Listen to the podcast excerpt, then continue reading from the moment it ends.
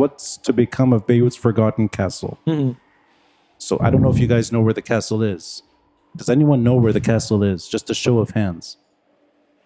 One person, maybe. Mohamad showed we it to went. you. Okay, Yes. does anyone know where the castle is without Mohamad literally taking you there? That's great. No one knows. See, this actually, Mm-hmm. it's the whole story. You, there's a, actually a subheading in the piece, divorced from its surroundings. yes. Which I think says it all. Mm-hmm. If you guys know where Nahar is, Benayt Nahar, it's literally just further north between Nahar and the sea.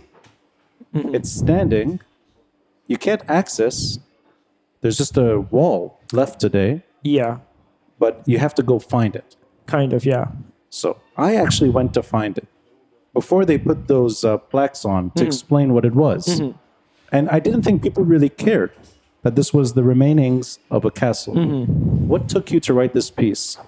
Um, well, so it, just the way it started is I, I was looking for stamps because I was doing some paperwork and stuff in downtown Beirut, and then I, I just looked everywhere for anyone who was selling, but I ended up finding this I don't know this basically relic or giant ruin in kind of behind the Nahar building, behind Foch Street, um, and I just tweeted about it, and then I think you and I interacted a bit, a little, and then I was like, hmm, I wonder, and I, I went on a deep dive, and um, okay, what is this castle?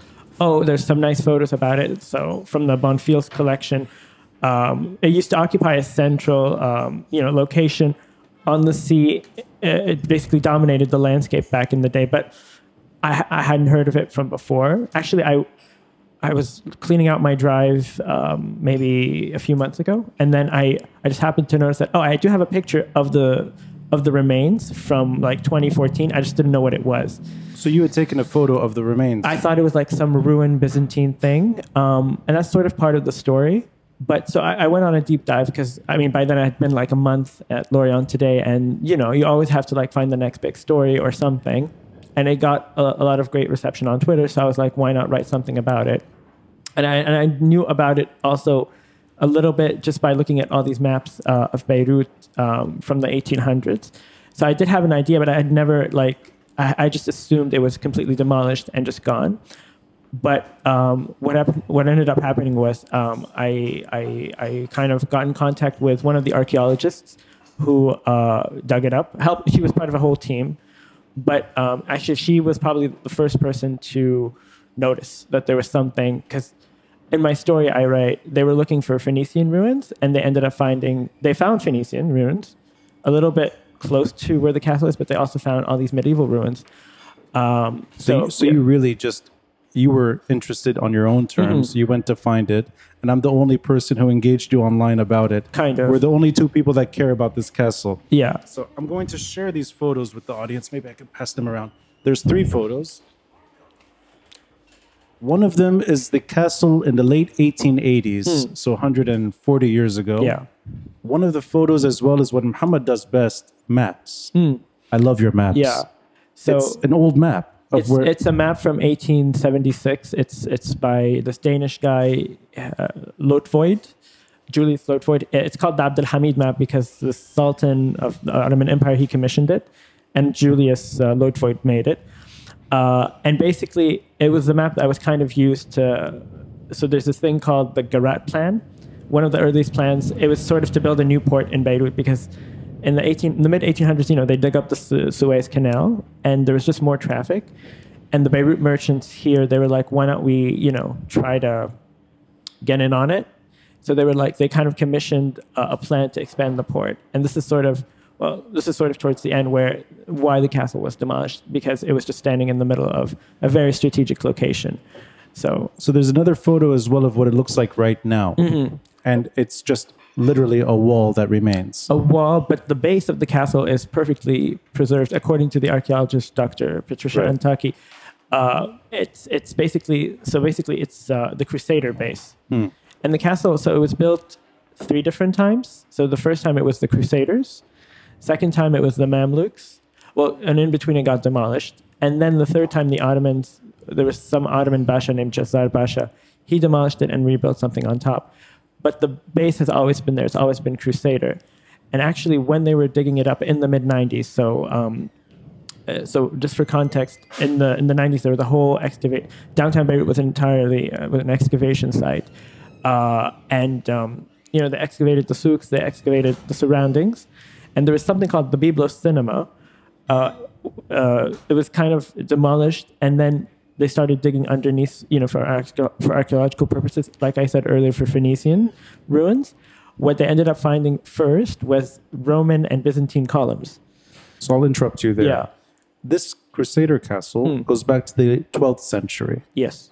Okay. Now, Beirut, oh, sorry, Lebanon Mm-hmm. has plenty of castles. Yes. You go to Tripoli in the north, stands out. Saida, you can Mm-hmm. Access it. Yes. Byblos, Jbeil, Mm-hmm. all those castles are easy to find.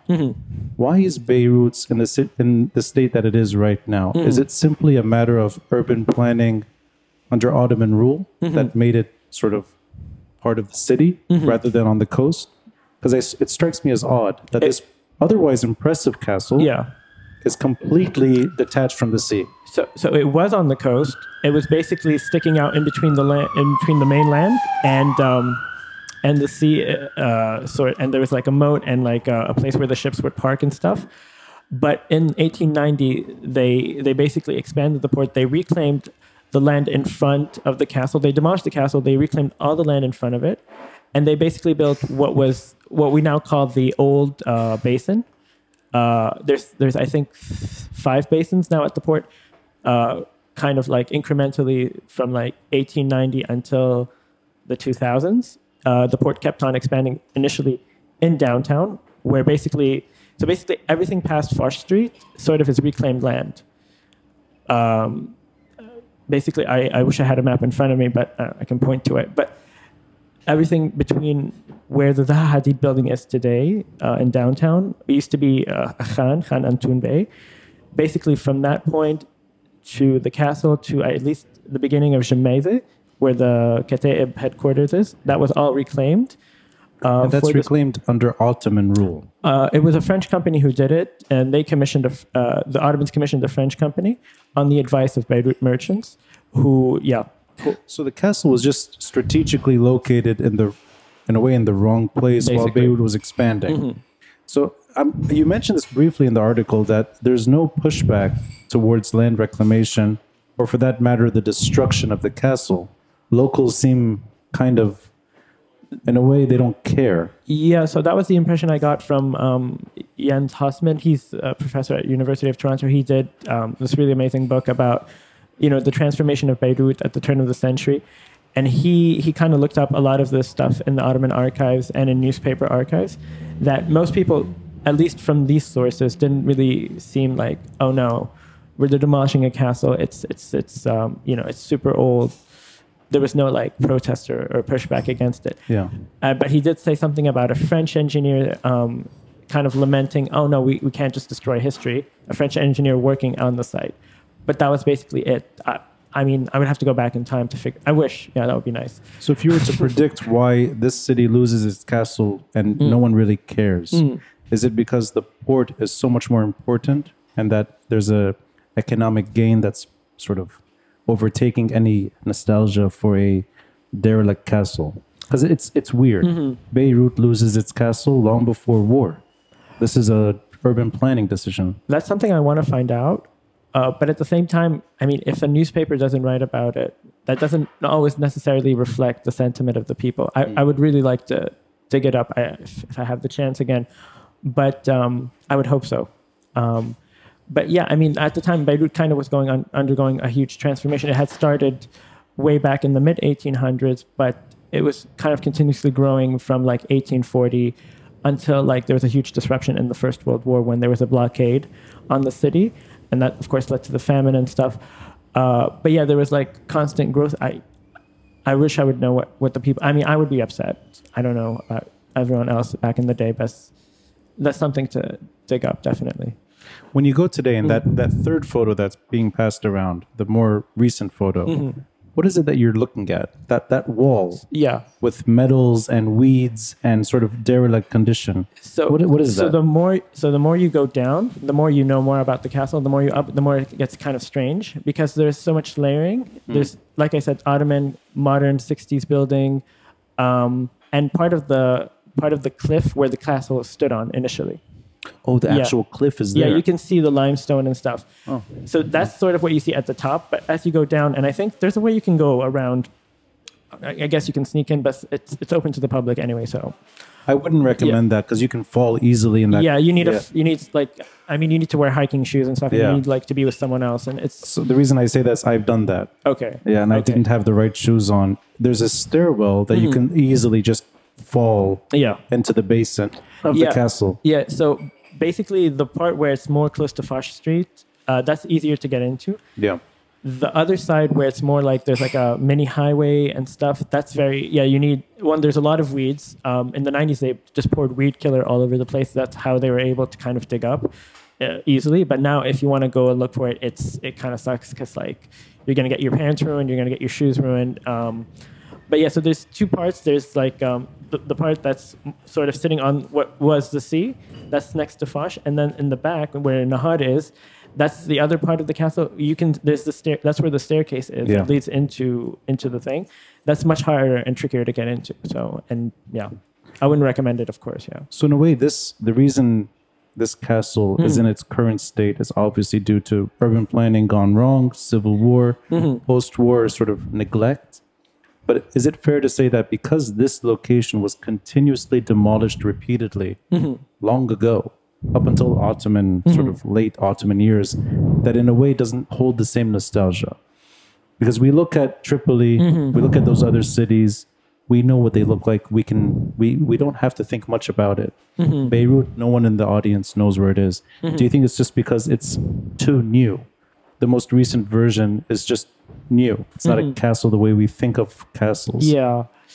I hmm, that's a, that's a hard question to answer. I i wouldn't the, for us the nostal- i mean i have that nostalgia. I i've i like ever since i was a kid like you know robin hood king arthur and stuff i like these things. I've been to all the castles in lebanon. I'm sure other people have that same uh, sentiment.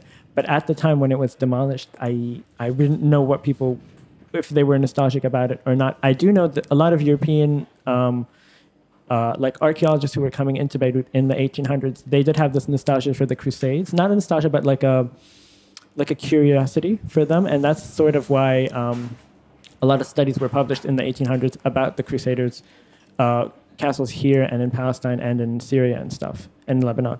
So The most interesting part of the article for me Yeah. Was knowing that 900 years ago, Salah ad-Din yeah, and is it Richard and Richard the Lionheart. Richard, yeah, the, yeah, Yeah. negotiating whether or not to tear it down. basically, yeah, and Salah ad-Din gets his way. Mm-hmm. That the, if the Crusaders were to return, the first thing he would do is knock down that castle. Yeah. So I guess 900 years ago, that castle was at its prime. Probably, yeah. And also, you have to think of it this way: after the Crusades and like in the mid Mamluk period and almost towards the 1800s, sort of Beirut kind of loses its central location as like a very important city. It kind of gets overtaken by Tripoli and Saida and Acre. Uh, so Kamen, I don't know. I feel like it was sort of in everyone's in the back of everyone's mind. I'm guessing. I yeah. Now, that castle, where the port is today, extending all the way to Karantina. Mm-hmm. Yeah. The way I really got to know you was not through the castle, mm-hmm. even though that's how we got to know each other online. Yeah. In person, you were writing extensively on Karantina Yeah. and its use. Yes. long before it was Karantina. Mm-hmm. It was the quarantine. Yeah. And I think that's the way Beirut works. You can talk about one thing, mm-hmm. one location, and you can have so many stories attached. You wrote about a subject that I'm deeply interested in, and I've done my own episodes on it. I've written on it too. Late 1800s, early 1900s, Beirut is growing. Mm-hmm. A lot of regional refugees are mm-hmm. finding their way to this city. Mm-hmm. And between World War One and World War Two, there's an influx. Armenians are settling here. Greeks are coming from Egypt. And I didn't know this. European Jews were making their way to Beirut. This is something I didn't know until I read your piece. I highly recommend it. I'll actually name it here. How Jewish refugees fleeing the Nazis found shelter in Beirut. I think this is my favorite piece that you've written. So I'm going to share these three photos and I'll explain them as we speak. Thank you. It's a different era altogether. Yeah, so it's the interwar period. Um, like you said, a lot of refugees are settling in the area. Um, not just uh, you know you know Armenians and Greeks and, and others, but also in in northern Syria, where kind of Antakya used to be. Uh, it used to be called the Republic of Antakya, and then it became the Hatay province, now part of Turkey.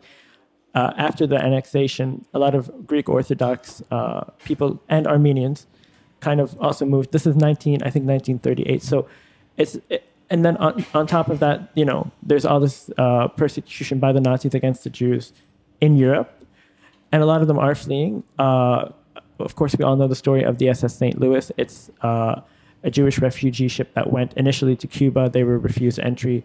They tried to disembark at the in the United States, also refused entry, and then Canada, nothing. So they had to go back to Europe, and I think around a quarter of them died in the Holocaust. And, and this is at a moment where there's like a lot of refugee ships with Jewish people in them fleeing. A lot of them uh, they end up going to places like China and Indonesia and the Dominican Republic because these are the few places that would accept them at least in huge numbers. Other countries like the UK, like the US, they just wouldn't let them in. Uh, and one of those ships, it was on its way to Shanghai, and so China in in, in the 30s accepted something like 20,000 Jewish refugees, which is a lot more than most countries. They were on their way to Shanghai. They they initially a lot of them initially left from the Czech Republic, or what, was then known as Czechoslovakia. So Hitler invades, he, he conquers the Sudetenland, which is the German part of Czechoslovakia, and then he basically annexes the whole country.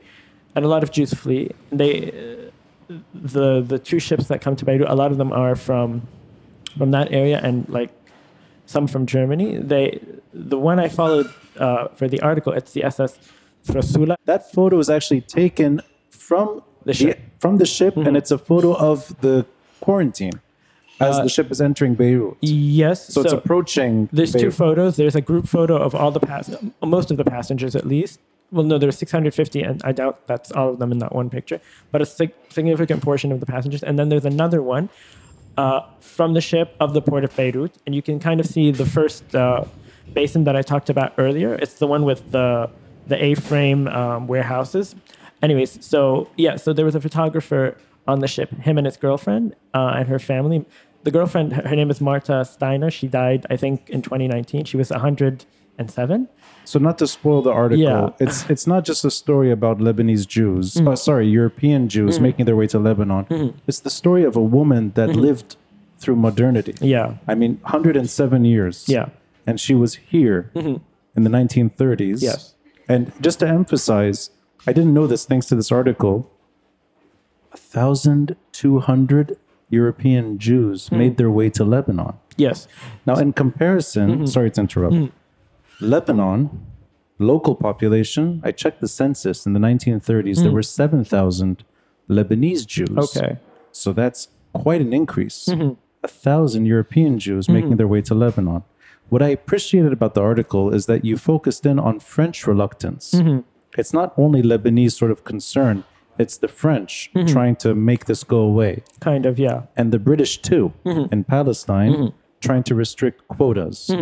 So it's a ship of European Jews that are stuck yeah. in Beirut's Karantina. Yeah. So what happens is they leave Europe through like a, a port in Romania. I think it's called uh, Sulina, uh, the port city, and then on the way to Shanghai, like this illness breaks out. It's not really clear what kind of disease broke out. Uh, and they they try to dock in I think places in Turkey they're not allowed. They try to do it in Tripoli, also not allowed. And then towards the end um, in Beirut, they they also signal to the port, okay, we need people are sick, they should smoke. And this this one I think Quaker missionary uh, Daniel Oliver, he actually advocates for them to be you know released and as like a middle ground solution, at least put them in the quarantine, which is where Karantina is today. It's where the Karantina hospital uh, used to be. Now it's a military base. The, the hospital kind of moved down one block, but whatever. Um, so as like a middle ground, at least on humanitarian grounds, let them uh, dock in Beirut in the quarantine until we can find another solution. Another ship follows. Uh, I think it's called uh, not the SS Oris. I, I, it's in the article. I, I forget. Same same situation. People are very ill. They need uh, to be let in, so they're also let in. And I think the total becomes uh, 1,250 refugees, and they they're supported by, I mean, Muslims chip in to support them while they're here. Christians and the uh, Jewish Community Council. Um, so the way it works is in Beirut, um, you know how we have like Dar al Fatwa for the Sunnis and and you know like you know these these institutions that sort of take care of the religious uh, affairs. So in Lebanon, the Jewish Community Council kind of um, it was sort of represented the Jewish community here, and yeah, so they they kind of take care of. Uh, a lot of people are chipping in. Mostly, it's like uh, private donations from these groups. Yeah, And this is pre World War II. a It's- month, it's on- a the- month before. Oh, right. Yeah. How, a month before. Yeah, So you have European Jews fleeing Europe, Hmm. and they're being not allowed in most places. Yes. And really, by chance, Beirut opens its Mm-hmm. doors to European Jews. I think this story is fantastic, and I also like that. Very quickly, it's Vichy France. Yes, It's German occupied France. yeah, And you even mention it that there's a detention center installed in the mountains. Yes. Meant to restrict European Jewish movement in Lebanon. yes. So It's the Lebanese that say no. Mm-hmm. And this is in the uh, 1939 or 1940, I think. So when so basically what happens is France falls to the Nazis, the Vichy government is installed, and they kind of take care of all their like colonies abroad and mandates and stuff. They try to establish some kind of like concentration camp in the mountains, not for the local Jewish population, but for the European ones. right. And of course, the local Jewish population did feel threatened by this because, you know, it's like a sets a precedent, a very dangerous precedent. What happens is there is local opposition to it, but at the same time, the British, specifically the Australians, they invade Beirut and they basically take over the mandate and they basically give it, um, they jointly administer it with the French Free Army. And this came in as another interesting fact. The French Free Army, they had a lot of volunteer soldiers who were Holocaust survivors. And I, I wish I brought this picture with me. There's this one Holocaust survivor who basically fled France to Morocco and ended up in Lebanon. And I did post this on Twitter. It's there's a picture of him next to the Manara in Beirut, where the old one, and the Manara in the background. And then there's another picture of him when he was in the French Free Army, um, walking down the the old Zaytuna street. It wasn't a bay, uh, with his like army buddies. So, yeah, it's very it's a very it's a very niche period that most people, I guess, not not that they haven't focused on it. It's just I, I I'm I'm glad that yeah, I, and I discovered this randomly by just researching about Karantina. and Oh, then this, was, this was out of that research. so it, it didn't go into the thesis because it wasn't really directly related. The thesis is just about you know rebuilding Karantina after the blast, but it's a nice little you know tidbit. Um, and then I don't know. I at the time I think this is when uh, there was a boat leaving Tripoli that unfortunately sank. Uh, and uh, you know, I mean, there's all these horrific stories about you know refugee ships not being allowed today. Yeah, unfortunately, uh, these you know. So I, I kind of felt that there was a there was like a certain audience or a certain like time to reflect on what's going on, but in the past, yeah. So that's this how, kind of how the story came about. And remind me, the fate of the ship is that it sets, it reaches Spain, or it ends up The ship itself gets sank uh, uh, on like the western side of Spain. western side of Spain. The So Nazis- it actually left yeah. Beirut during World War II. It left Beirut empty uh, because it's more. It was actually a cargo ship. It wasn't really a passenger ship, uh, and it gets uh, sunk by the Nazis on the like western side of Spain, where where Portugal is and stuff. The actual passengers, I tr- did try to look up what happens to them. So after World War II starts, uh, the British start letting in uh, like volunteer conscripts from like uh, the Jewish population. And then at the same time a lot of people like start crossing into so what happens is there's another ship called the tiger lily. It picks up the passengers who were in the quarantine and they were in the quarantine for about a month and a half. And then it takes them to palestine the passengers themselves, I did kind of look up um, in the Holocaust Museum. They kind of keep track about where all the passengers went and stuff. A lot of them moved to Australia or the United States, like Marta Steiner, uh, and that's she moved to California in 1947 with her husband.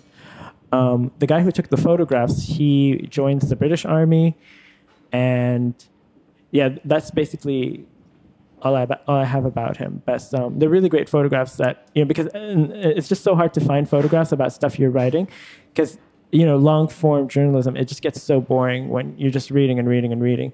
So to have to fi- like to actually find these photos, it was just amazing because you know not only was I writing about this for a whole month, but also like to actually get a visual you know um, thing from it. It was yeah, it was amazing. Um, There's even a really a intense moment in the piece where I think it's the ship captain kills another captain in the Yeah. quarantine, yeah, and the passengers feel lucky that they're going to get because this they're is gonna get yeah yeah that they're stuck in Beirut longer, yeah that they won't be kicked out. because there was gonna they were launching an investigation about what happened.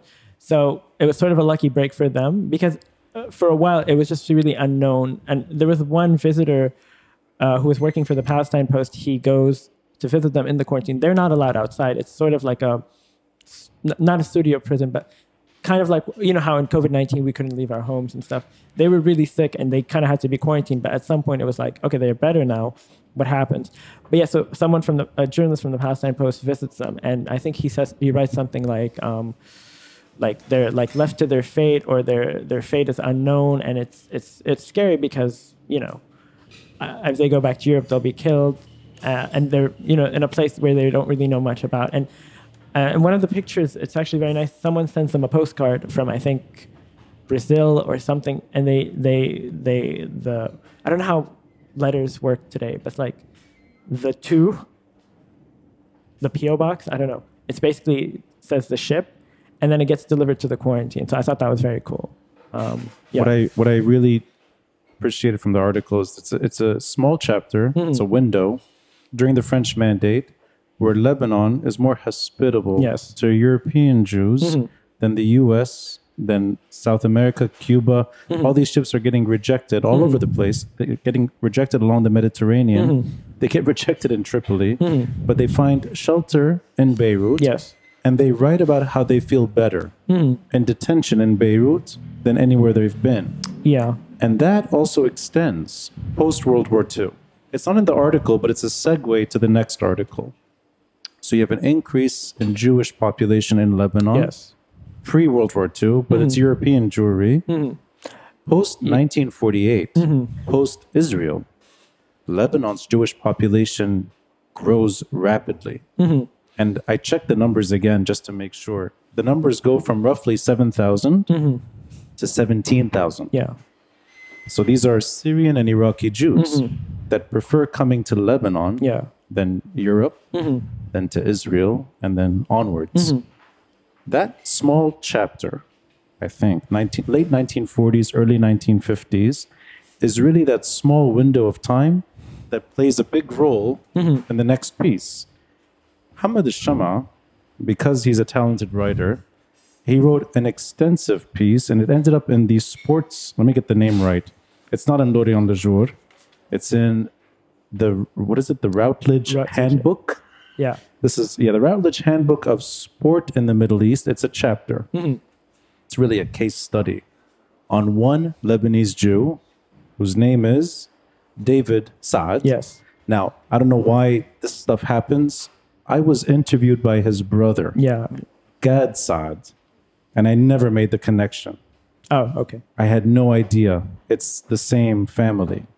This is maybe seven or eight years ago. I mm-hmm. was on his podcast mm-hmm. talking about this history, and then you're writing a story about his brother, yeah about his story, and here we are talking about two different Lebanese Jews. yeah It's, it's a strange connection. I'm going to share all these photos at once because I think it wouldn't make sense otherwise. It's a collection of photos Yeah. From a very obscure uh, niche sport, judo, in Yeah, Lebanon judo. in the 1970s, Olympics competition, and one guy named David Saad. I'll just put them in one go. the piece is not really uh, meant to celebrate this history. On the contrary, it's made. It's meant, I think, to reflect. Yeah. On many and things that shine a light on David, who was a very talented athlete. Yeah. Um, yeah. So this this piece, uh, I was as Lebanese as anyone. The story of David Saad, Lebanon's last Jewish Olympian. Mm-hmm. It's a story that begins in 1976. Mm-hmm. So it's one year into the Civil War, where there's a, a Lebanese Jew abroad mm-hmm. competing on Lebanon's behalf. Yes. So let me start there. We can go back afterwards. We'll go back in time. But that moment, was it odd back then for Lebanese in the diaspora to do this? E, kind of, yes. It was actually uh, so Lebanon, for context, has a, I mean, recent history of just kind of utilizing diaspora uh, members from abroad, the U.S., Brazil, uh, etc., to compete on its behalf in the Olympics. And usually, it's athletes who, un- for one reason or another, can qualify for, like, for example, the U.S. team or the Brazil team or the Germany team. I don't know.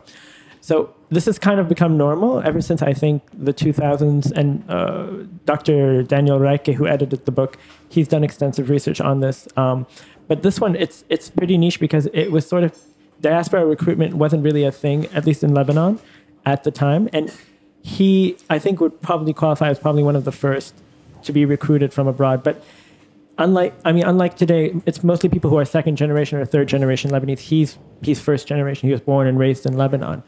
But what happens is, you know, Lebanon's in the middle of a civil war. It's year one. Um, you can't basically cross from, I don't know, Hamrat Gemmayzeh or Ashrafiyya, let alone whatever, Zahle, which two of the athletes, I'll, I'll mention them later, kind of come from. Um, the airport's always closed or it's closed for like a really long period and then reopened. So, you know, Lebanon, you know, there was a chance that Lebanon couldn't send a team to the Montreal Olympics, the Summer Olympics. Uh, something kind of similar happens a few months earlier for the Winter Olympics in Innsbruck in Austria, where they just can't send anyone from Lebanon. I think four people had qualified. They can't send anyone. So They, they can't because the airport the is airport's closed. Yeah, Or like, let's say I live in Saida and I can't get there right. for whatever reason. There's a there's a checkpoint, whatever, or or there's a gunman. I don't know. Or there's a little skirmish. And when I come back, how am I guaranteed that I'm going to go back home? So it's it's it's it's a lot to take in. So for the Innsbruck uh, Winter Olympics, uh, they can't send anyone. So basically, four people are stuck in Lebanon. They can't compete, which is huge because this is your career. So Farida Rahme, who was a skier, um, she lived in Frankfurt. She qualified earlier, and she was basically the only person to represent Lebanon for the Winter Olympics that year.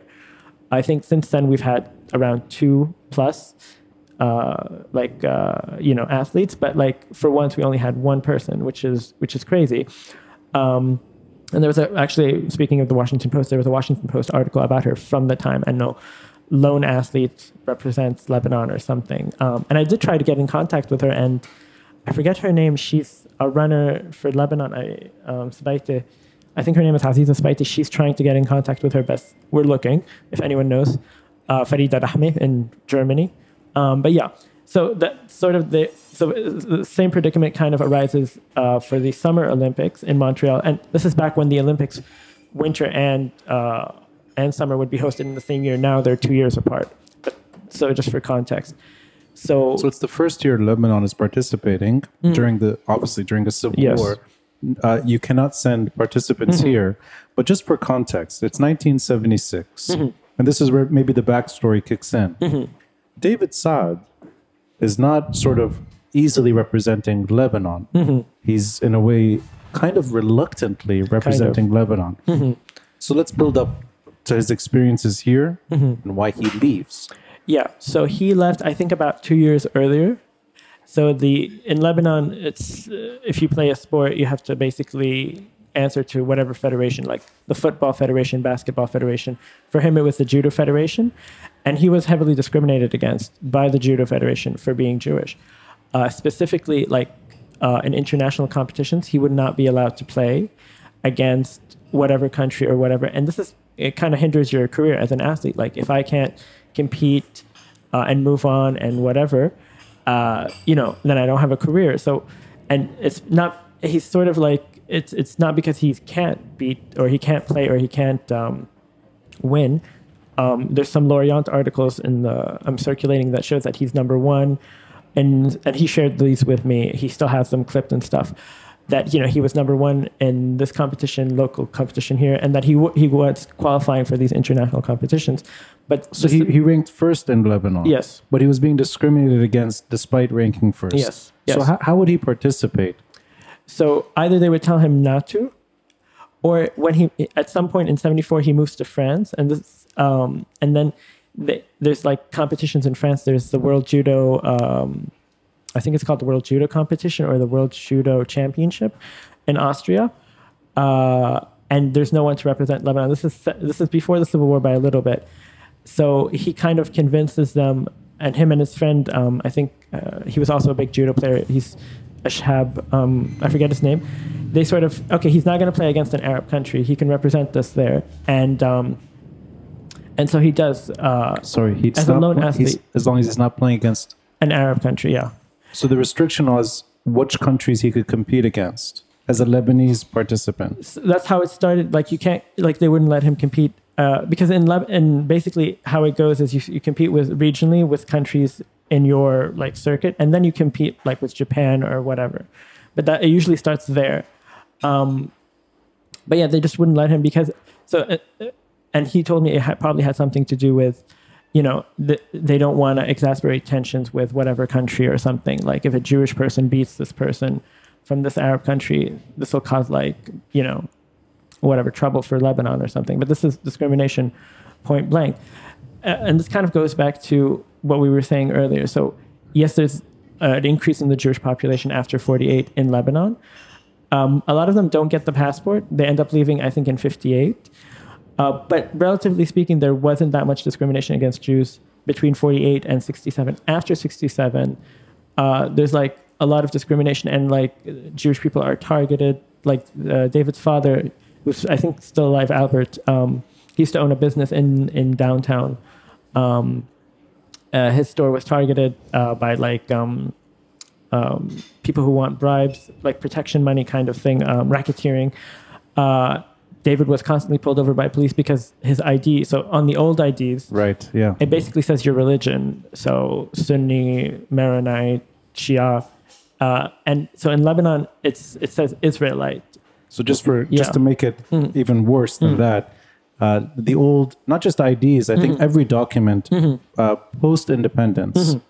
uh, they inherited the wrong terminology from the French Mandate. Yes. So it's Israelite Mhm. in French, translated in Arabic Israeli, Yes. rather than Musawi.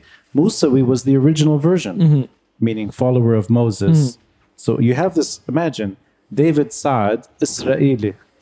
Yeah, and th- what he what, what David told me is that a lot it was be it would be the same cops and they would know, but they would do it anyway because they can just get away with it, and that's So it's just a mistranslation. yeah. It's a it's the wrong translation from Mhm. French Israelite, which is not Israeli. No no no. It's, it's Hebrew Y- Israelite. Yes, but yeah. also there is a bit of bigotry in that too, because if it's the same cops constantly doing it and they know Yeah. who you are and they know you live wherever and it's happened before, it does show us a bit, like not a bit, a lot of bigotry. So so yeah. he, he leaves Lebanon in that right before the Civil War. I Mhm. think 1974. yes, He goes to France. Mhm. The war begins. 1976. The Olympics are happening. Mhm. How does he make that decision to represent Lebanon? So basically, there's no one in Lebanon. It's really hard to get people to fly out. Like I said, it's just uh, either it's a lot of logistical issues. So they start reaching out to people in the diaspora. So, and I kind of did look this up. One of them is Elia Issa, who was in Montreal. Um, he he is also a judo player. They reach out to him to represent them. There's Imad and I think his brother's name is Basil Fadul in Buffalo. They were, I think, wrestlers or boxers. I, I, I forget. Um, and I, yeah, they were in Buffalo uh, at the time. They also reached out to them. They're from Zahle. They they were there a year before, but then they had to go to college and stuff, and they just happened to be there. And the Olympic Committee kind of knew about them, and they the Olympic Committee also kind of knew about David being through the Judo Federation and stuff, um, being in Montreal. So they kind of like get all these people who are living abroad just to represent Lebanon because I think the cutoff or because in the Olympics there's a certain like deadline where you have to register athletes. Lebanon missed that deadline. but they were given an extension anyway, and that's sort of where they had to improvise a little bit. And for David, you know, it's it's to reach the Olympics and stuff, uh, to be taken. So basically, having the opportunity taken away from you in the beginning. Uh, and at some point, he kind of was kicked out of the Judo Federation for being Jewish in '74 to, ha- to have that taken away from you and then to have it offered to you, it was it was sort of like it was a good opportunity to advance as an athlete. So, after getting kicked out, Mm-hmm. leaving the country, he represents Lebanon. he saves their ass basically. He saves their ass. Yeah. Mm-hmm. So he's deciding to represent Lebanon, even though this country treated him unfairly. Yes. Mm-hmm. And he says that in the piece, but that he's still going to do it because he feels Lebanese. yes, and also uh, just to advance. Hala Kemen, spoiler, he does also qualify for. He becomes Canadian and he does qualify for the Canadian team. But as an athlete, like the Olympics, it's just you know it's the Oscars basically of oopsie of sports.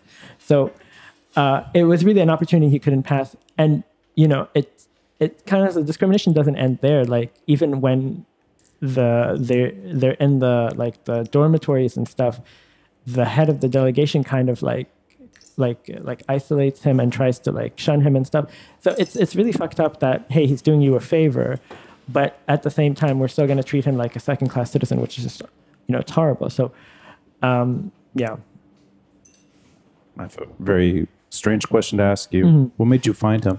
So Because this is not somebody we ever talk about. no, You you made extensive effort to find Kind that. of. Yeah. What what so took you to that uh, so story? Lean, who's my cousin, she saw Gad Saad on another podcast, Oh. and he mentioned me, mentioned his brother. So at the time, I was like, "Oh, I have to find this person." And I think this was 2017, so three plus six years ago. So I just looked everywhere, and he doesn't have he didn't have Facebook or Insta or Twitter or whatever. The only thing I could find is like a YouTube channel of him um, talking brother about of David. of David talking about some because he's I think a computer he has a PhD in computer science and he was talking about something very technical and I think I commented on the video I was like hey can I interview you please for something I'm writing and he replied I think within an hour on the comment box wow. so that's kind of how it happened and so the initial interview was it was it was for a class I was doing with Danyel Reiche uh, I think this class is called Politics of Sport. It, and I wrote a paper about it, and then two years later, he was like, "Why not turn that into a chapter?" And then I had a second interview with him, which was more extensive and stuff. And sorry, this was a remote interview. yeah, he's in he's in California now, so it, uh, and he hasn't been back since. So It's a very particular story Mm-hmm. about the last sort of the last time Lebanese Jews were representing Lebanon Yeah. on a bigger stage. Mm-hmm. I had no idea this happened, and then after being interviewed by his brother, Mm-hmm. it's funny that it's just I, w- I would never have known. I just saw the last name Saad. Saad is so common, Mm-hmm. it's very generic. Yeah. so generic. I Yeah. assume no, it's just you know Mm-hmm. another. No, it's his brother. what ends up happening is he does get the Canadian passport. He tries out for the uh, the judo team. He starts from the beginning because it's all about rankings. In Lebanon, you have the rankings and stuff. In Canada, you have to start from scratch. He goes all the way up, and then he he kind of qualifies for the Canadian team for 1980, and it's in Moscow. But the U.S. and the UK and Europe and Canada, they decide to boycott the the Moscow Olympics because Russia, uh, the USSR had invaded Afghanistan earlier that uh, year, and what ends up happening is kind of politics sort of destroys his any Sorry, athletic. the, the Canadians are then boycotting. so he can't he can't go to the Olympics, which really sucks. Oh, wow. This was so, so he sort of his second chance, and it's a very interesting story about a person qualifying for two two different teams from two different countries. Making Back- it both yeah. times. Yeah, and this is back. So I think in '84 they they lifted some kind of rule that you know professional athletes can participate, but before that it was all amateurs basically. Not amateurs, but like not someone um, like not LeBron James basically. You know, but so it's it's it's a very interesting point in history, and then they also kind of established rules about if you're from a country and you participate, how much time do you have to wait? And I think for David, it was two years or one cycle or something. So it, it was he was very lucky, but also unlucky in that sense that you know just politics gets in the way. But what ends up happening is he kind of retires. He does his PhD. He gets into tennis, which is great. Um, but yeah, I mean, he, uh, when I spoke to him, uh, like for the extensive interview, he, yeah, he didn't I didn't feel like coming back to Lebanon after the way he was treated, and I wouldn't blame him. Like, and I don't think it's very. I wouldn't say it's very safe. I would feel very insecure myself uh, had I been in that situation. Like to come back to Lebanon for some, you know, a country that doesn't give you back that much in return. Let's be real. So, And did he say that he still feels Lebanese when he was talking to you? Or has Um, it become Canadian? oh, he's become American too. He's American. oh, I see. Yeah.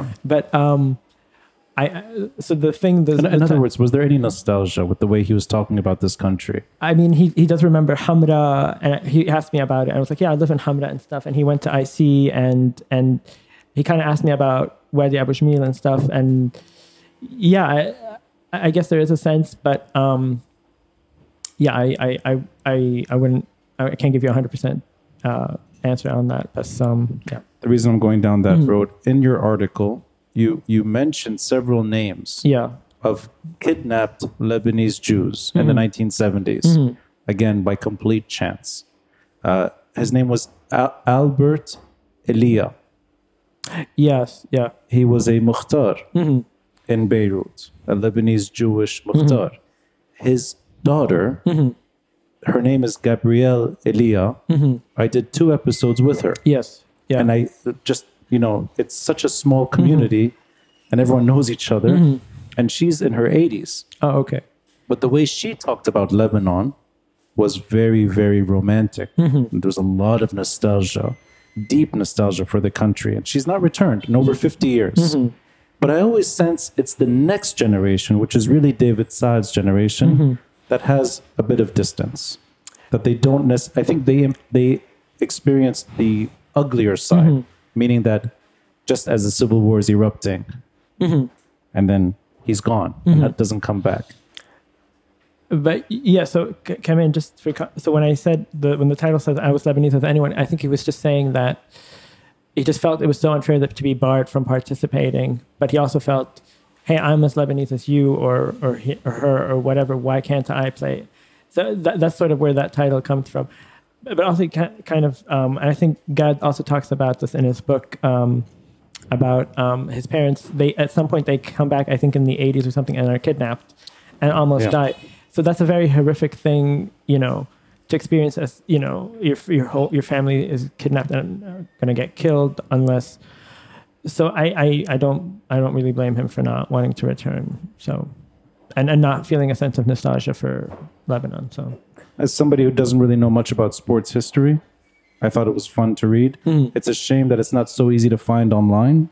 Oh, y- yeah. You were generous. You provided the PDF file. Yeah, So I think you should do that to anyone that wants I need to. I need to figure out a way to like post it on. uh, yeah, I- it's copyright. It's quite expensive to buy, but yes, the PDF file was free. And I think I think you can get it for free on Google Books, the whole chapter. So come in. I'll. Oh, I think we can post a link for that. so let me ask you then a different question. Sure. Now that you've left L'Orient-Le Jour, I think they're upset about this, by the way. Neve is there. Yeah. And now that you've joined hands with the Washington Post, okay, you've made a big jump. There's a sensitivity to your writing that I appreciate in everything you've written at L'Orient Today. And I think sensitivity is the right word. Everything you talk about, there's an emotion attached to it. Now, maybe that's sometimes frowned upon in featured pieces, but I think you do it on your terms and you do it well. Every episode I've done with you, and we've talked about so many things, there's always this hint of you're, you're kind of, you're feeling the place's pain. Hmm. And it can go all the way from Al Khudr Mosque in Yeah. Mar Mikhael, which I didn't know about until I read it through you, to Karantina, which you wrote about years back. Also, the way you talk about things that are happening now, like the Samir Kassir fountain that was sort of, uh, they, there were kids jumping up and down in the water. The water was drained, the kids were kicked out. I think everything you write about, there's, there's almost like you have the city's, I don't know, feelings embedded in you with the way you write. So, is this something that comes naturally to you? Because you're an urban planner, you study maps, you referred to yourself several episodes ago as a geek. And you Oh, were- yeah, yeah. like a profound geek, but not a geek about other places. It's really about Beirut. Mm-hmm. So it's a huge question. Why do you love the city so much? Especially since you're a bit younger than me. Mm-hmm. You've only seen the bad stuff. Yeah. Yeah, you've grown up in the worst chapter of Le- modern Lebanese history, but you've attached yourself to the story. So, I think, um, I think you know there's a better version of Beirut that we can all achieve or live in or whatever. So, and when I, when you said like there's a prof- yeah, I do see a profound sense of loss, but only because I sense of loss. yes, I I only see that because I just see the place getting worse, and I know it can be better. Um, and I'm not nostalgic in the sense that oh everything was better back way back then, but I know that there are some instances in history where you know stuff wasn't always like this, and and that's sort of why we use history. It's more used for the present's sake than it is for the past. Like it's not just oh I want to know when this person was born or something. You know, it's about it's there's a there's a lesson in everything. Um, but yeah, so I, I I do feel like the city can be a better version of itself, and and that's kind of why I write about like these issues and stuff because I'm I'm kind of saying yeah I'm lamenting no this is something bad that's happening, but I'm I mean obviously I can't make recommendations or anything, but it's in the hopes that it, things would get better soon. That's So- not really answering the question, though. okay. Yeah. No, really. Where does the attack, the love for it come Oh, from? the love for it. And then I'll, I'll make it. Yeah. I'll, I'll be more Yeah. specific. Yeah. I mean, we all drive on the ring every day. yeah, The Foedge Highway. You wrote about it like it's a living being. yeah, Its birth, yeah, its prime, its expansion, its death, its reconstruction. But you talk, you write about a highway bridge, really like it's a person that Hmm. you know. So that kind of relationship to the city. but the uh, the love I guess for the city I don't I maybe I, I don't know why where it comes from. I think I context I did live in Saudi Arabia for so long and I moved here and I was like and this is 2009 and I think the first time I saw you you were giving a tour in downtown and I was kind of impressed with whatever little snippets I heard I didn't want to join because I was like no I didn't pay I don't want him Hey, to Lebanese came for free. That was I my didn't know that. I didn't know that. Always. but um I think just That's having, why they would join the tour. yeah yeah. Just having you know to learn so much or to catch up about because I, I and then i didn't live in beirut. I lived in Brahman after i moved back and then i lived in beirut when i went to aub so i think it was just catching up and just having to learn so much. And i guess that's where the relationship comes from i guess uh, just the curiosity the profound curiosity and it, it also comes from like professors like Mona Fawaz or Robert Saliba who passed away unfortunately late last year they they kind of have this what's the word um, curiosity that just needs to be and i think that's what drives me the curiosity and that's where the, that's where the stories come from really You mentioned loss. yeah I think that's where my love comes from. It's watching things that I love disappear. And it makes me love Beirut more as a result.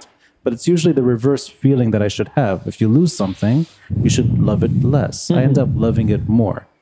And you're writing in a way, even though it's it's more recent, but everything you touch is always on that issue as well. I didn't really appreciate that. You're talking about a city that has lost its way. Mm-hmm. You always refer back to urban planning too, but there is that element of loss. So is that a fair sort of? Is that really the source? You're seeing something you love at a younger age also disappearing. kind of yeah because i mean no it- beirut was never perfect and before the crisis it wasn't perfect it's just it's just going down the wrong path it's just constantly breaking down and it's like you know it's it's sad to to see this happen when you know you know that things can be a, a different way so i guess yeah that's i think that's a fair assessment yeah Well, next time I'll do a f- proper therapy session with you. No, Hamad, thank you for letting me Thank you for touch on me. new new subjects. I'll save enough time for the Q and A because we can talk talk about other things as well. This is not obviously all that you write about. In the three episodes I've done, we've covered some twelve articles. Yeah. so I didn't want to repeat anything tonight, but Q and A we can open it up. So Hamad Chamaa, thank you, thank you thank you, sir.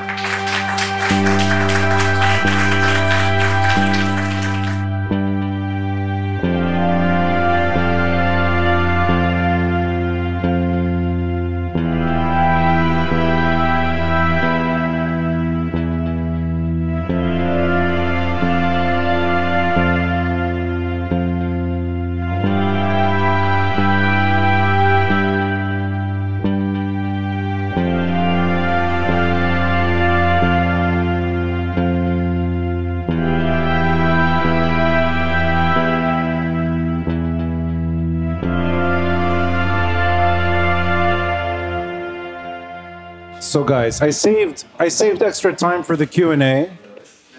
to talk about everything we didn't talk about. I know this episode was particular and that we only talked about three articles this gentleman has written. He's written so much. So ask him whatever you'd like about urban planning, sports history, journalism in general, and what it's like to be in his shoes joining the Washington Post. Sorry to put you on the spot. No, it's okay. It's a big, big deal. Anything you'd like. And to be honest, my favorite questions that I've asked you have been about transport, public transport, the tram, the train. I always go back in time with you. So the, really ask whatever you'd like. There's two mics if there's any questions up front. Uh, the gentleman in the back, I think his name is William. I have two questions. Then okay. Ask three. Okay, well, just two actually. How is one urban plan in the city is kind of chaotically built as Beirut? That's the first question. And the second question, there was a really brilliant article you wrote about a small village in Shuf, which had become a, a crypto Oh, mining space. Can you kind of tell us a bit more about where that is right now and, and what, what's happened since you wrote the article? okay. Um, oh, so the first question, I think. Um, so in the olden days, they used to do like huge master plans for an entire city and its surroundings. You know, these it would be a top-down kind of thing, and they would just come in and they would do their like, you know, they would do the lay of the land, and then from there they would produce a plan. I feel like nowadays it's better to go at it, I guess, neighborhood by neighborhood, get a feel of what the people want, go bottom down, bottom sorry, bottom up, um, and I don't know, just prioritize a few things, um, mainly walkability, affordable housing, um, public space. That's you know, we're in desperate need of that. Um, yeah, start small. I guess that that would be my uh, you know answer in a nutshell. The other thing, um, yeah. So how that came about? It's so funny. So the guy who kind of pioneered it, he, I was a teaching assistant at AUB at the architecture department. He was one of my students, I guess. I wasn't teaching. I was just you know. Um, and that's how I kind of got to know him. And then over COVID, he kind of started doing a lot of crypto mining in his hometown in the Shuf that has a lot of hydroelectricity. So they didn't have to worry about electric about you know mote- about backup generators or fuel prices or whatever. And you know at the time, you know, as 2020, you know the crisis was in its um, you know early stages, and it was just a way to make extra cash on the side. And then his neighbors, a lot of them are family members or family friends or whatever. They kind of started asking him to install for them or to get them hooked on crypto. And for a long time, that you know that was uh, some really nice chunk change. So part two, we kind of looked at. This is literally, I think, maybe a month before the FTX thing and just the whole crypto crisis. I, I don't know what to call it. Uh, CNBC asked me to kind of go back and see what what it was like, and it was more or less the same. I think Ahmad, who I interviewed, was getting ready to leave, go to the UK.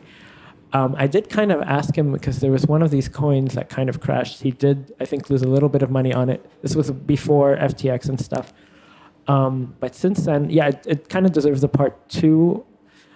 But I guess if I were to do that again, just to see the lay of the land today after, I guess I would have to go more regional because there's a little thing going on in Syria too, and a little thing going on in Iran. Because in Iran, there's a lot of electricity. Um, Syria, not so much, but uh, that, that's worth um, you know a second piece on yeah just to see what you know because um, it's been kind of devastating to a lot of crypto bros uh, since everything kind of went to you know i hope that answers your question Is Patrick Assad still here? Patrick, I know you had questions. That's why you're here. I think you already wrote them on your phone, right? So let's get the mic to Patrick.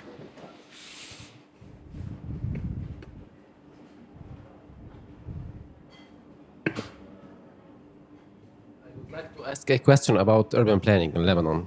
sure Uh, despite that most of urban activism and even most of the studies are centered and focused on Beirut, uh, we have witnessed a huge deterioration in uh, the urban fabric of Beirut.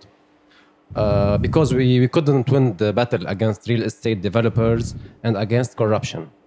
Uh, do you think it is the time now to, uh, uh, to work at least in parallel and to have the activism on other cities, such as Tripoli, for example, which is a conserved uh, anthropological and social and uh, architectural uh, museum.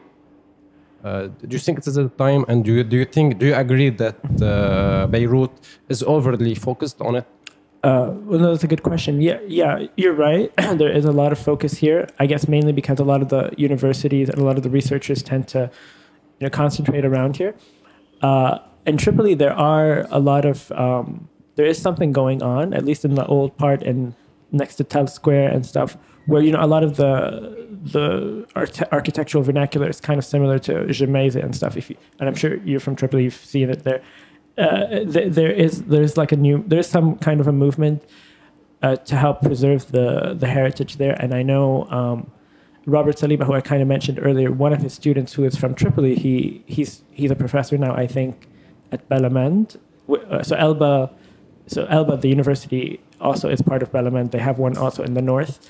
He's kind of kind of spearheading something there. Um, I do think that when it comes to activists and stuff, the, what they do is you know it's it's amazing work, but it's it, it, it, you know the burden shouldn't be entirely on them. We should we need yani, like state institutions to help you know like be the referee. You know it's it can't just be you know people uh, from like nonprofits because you know uh, unfortunately it's it's it's there needs to be you know like a like a third you know kind of thing. Yeah i mean to help like you know tell people that no you can't infringe on this you can't lock up a, gar- a park after like three o'clock. Uh, if you want to build a condo in this area in this prime area a certain percentage of it needs to be below market so that everyone can afford to live here. The, we need we need state institutions and i do think you know activists they help push things in the right direction but the burden shouldn't be entirely on them. I mean at the end of the day we're only human. Um, and in other countries uh, I'm, I'm not going to compare you know apples and oranges but like you know you can have like a healthy economy and stuff and you can have like um, a mix of like you know uh, like reasonable uh, like amenities and and like you know pushback against you know i guess you know developers who kind of want just to cast everyone else aside so there it can be a healthy mix but you just need the right referee so yeah Thanks. Samer, did you want?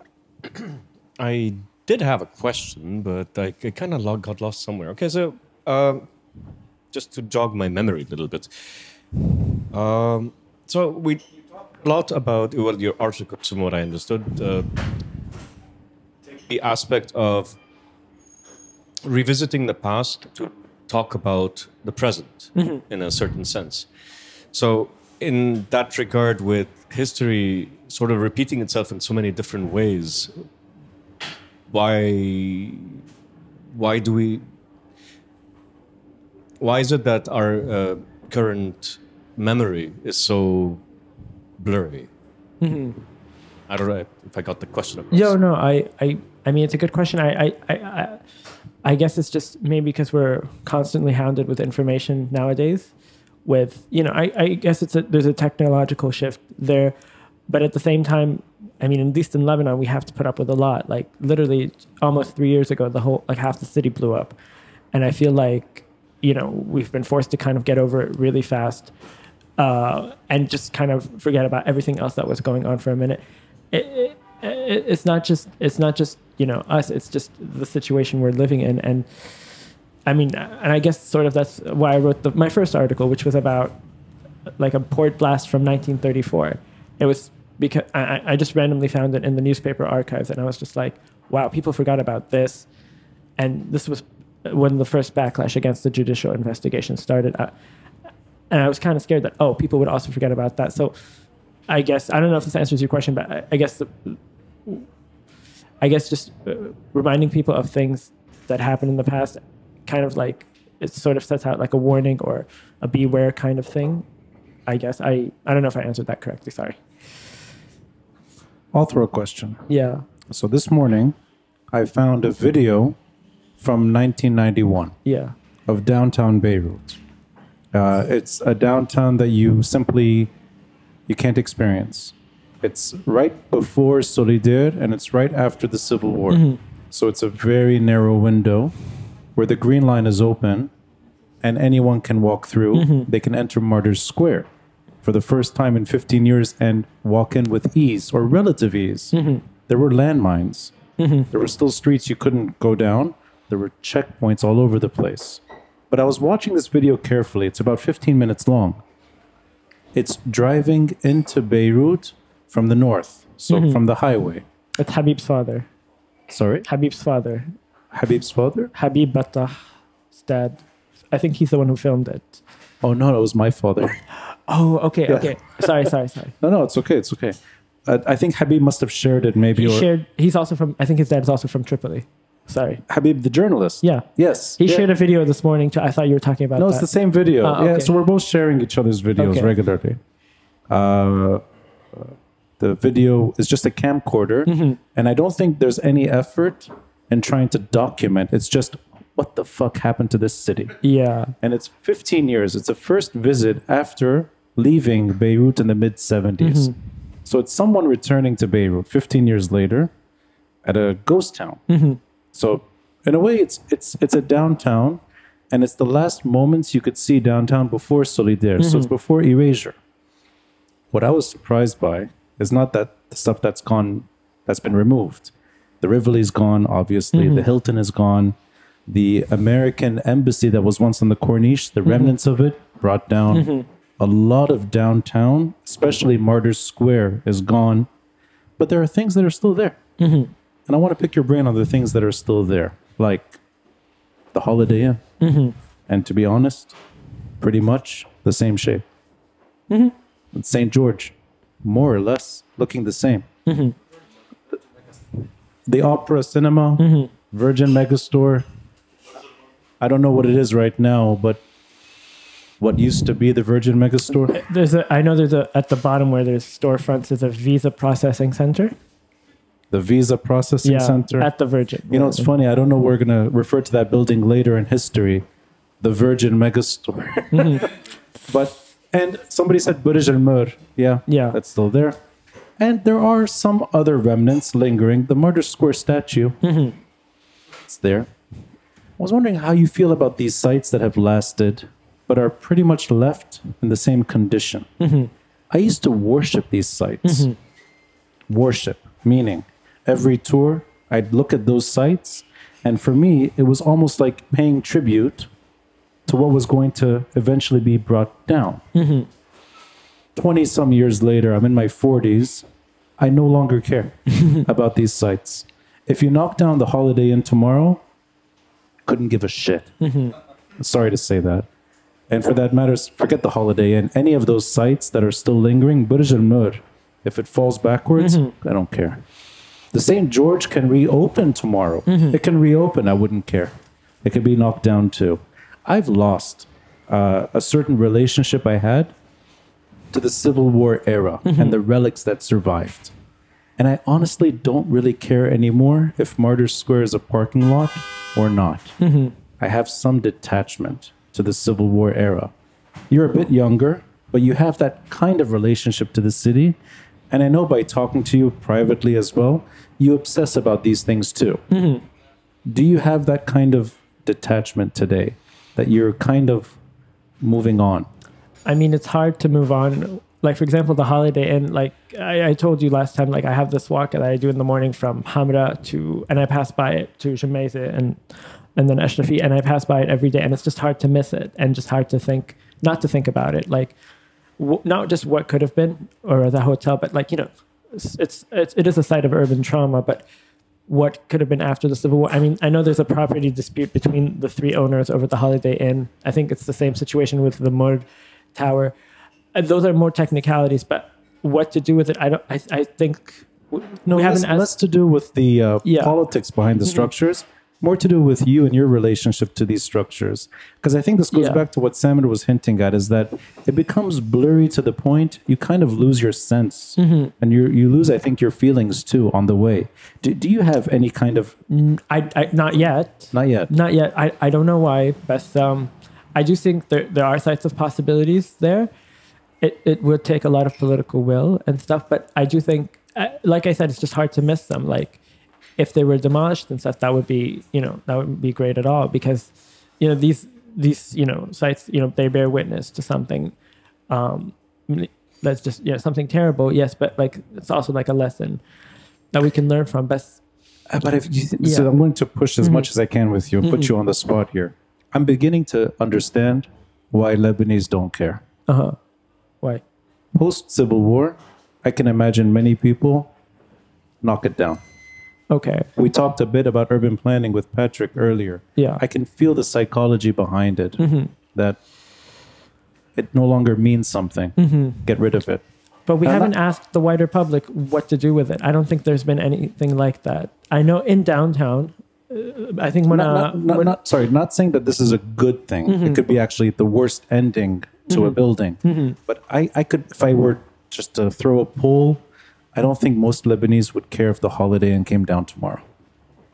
I don't think they have this lessons learned. And the reason I'm going down this road, uh, linking back to what Samer said, I think it's because Beirut doesn't have a closed chapter of anything. Yeah, it's a constant reopening of a chapter and it's the constant closing of what you think is the end of a story then it starts again. Your piece about the castle struck me as oh even in the late 1800s beirutis are like nah it's been knocked down before Yeah. let's just expand the port it really it, it feels familiar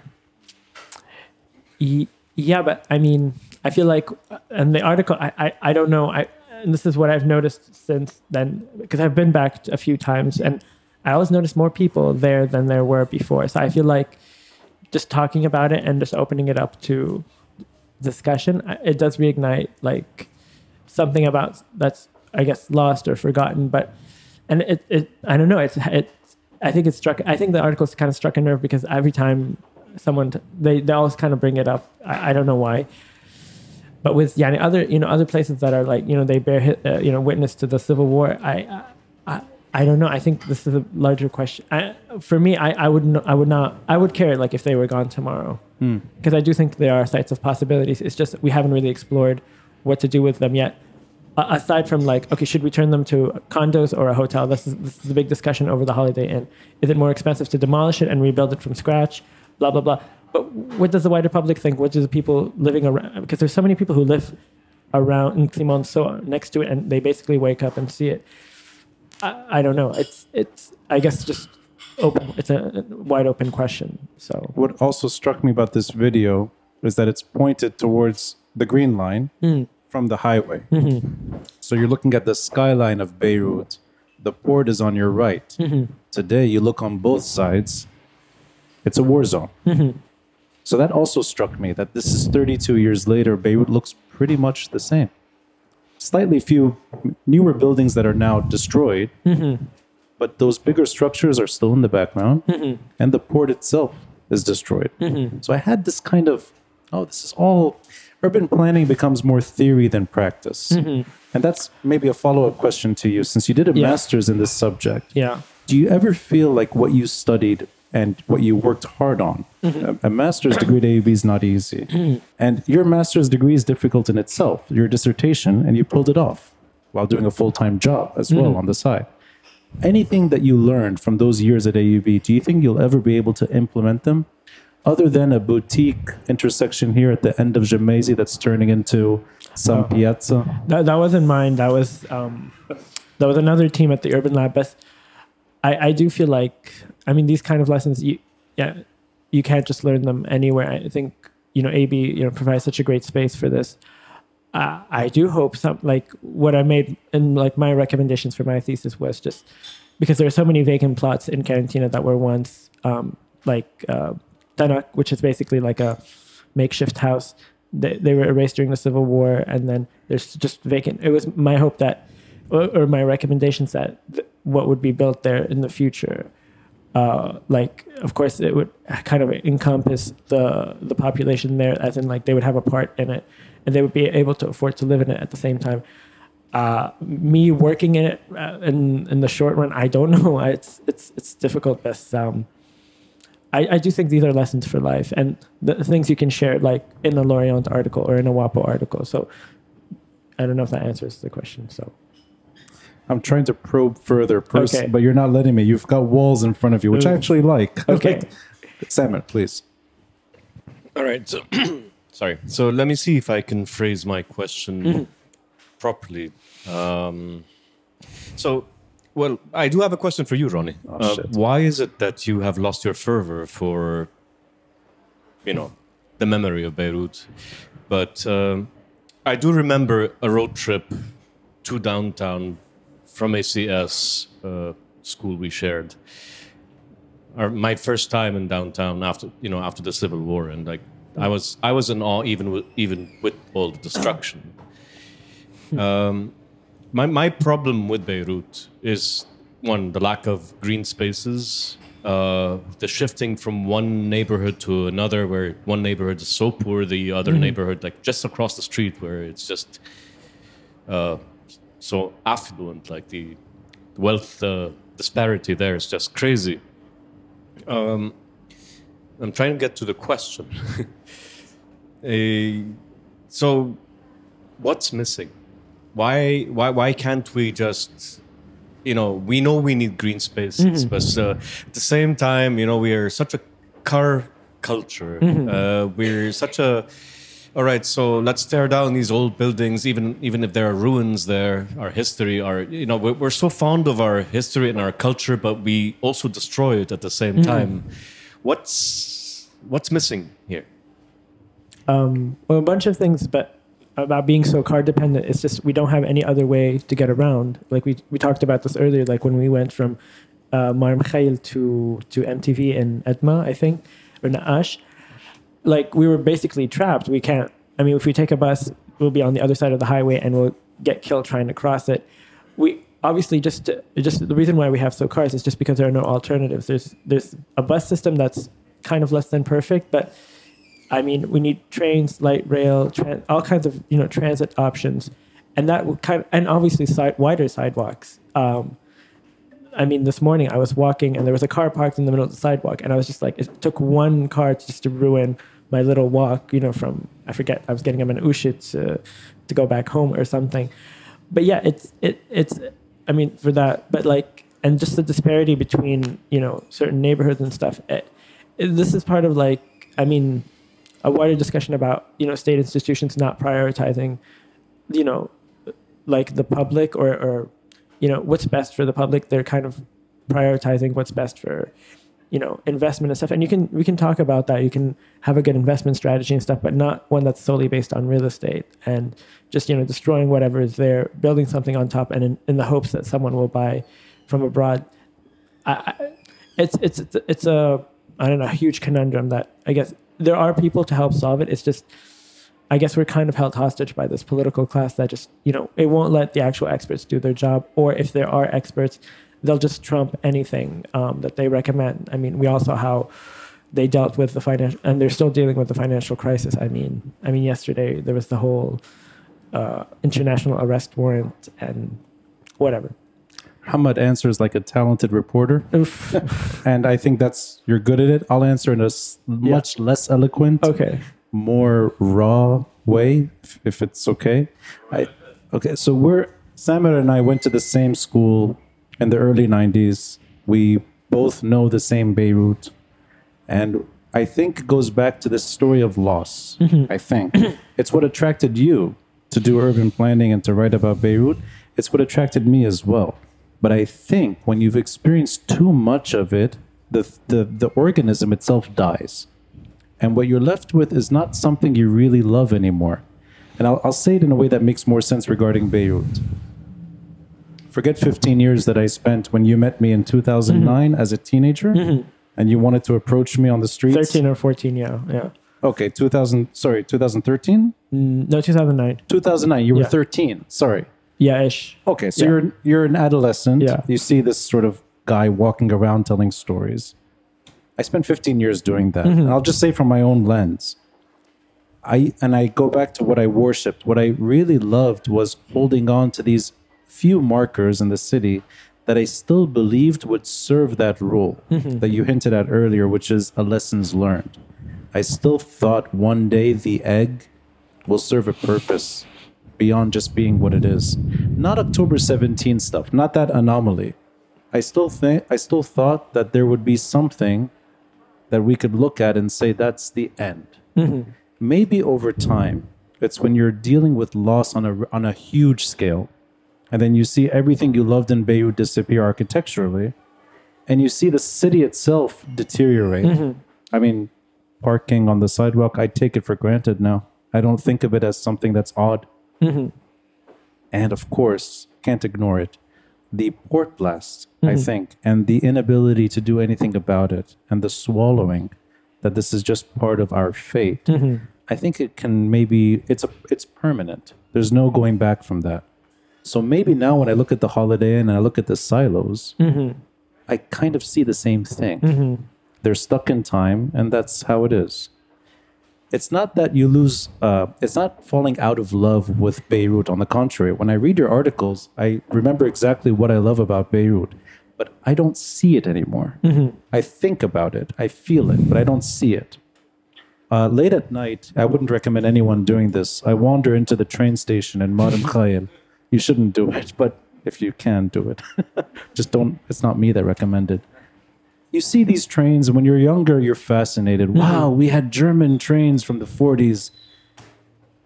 Who cares? Mm-hmm. They're dead.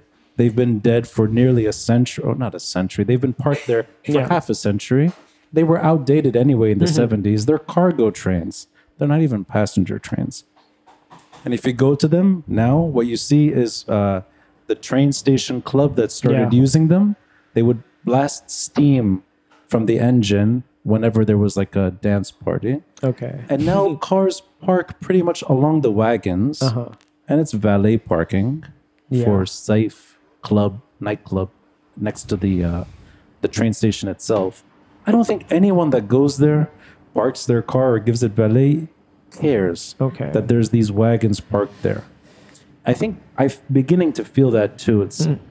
that train station will never be a train station again.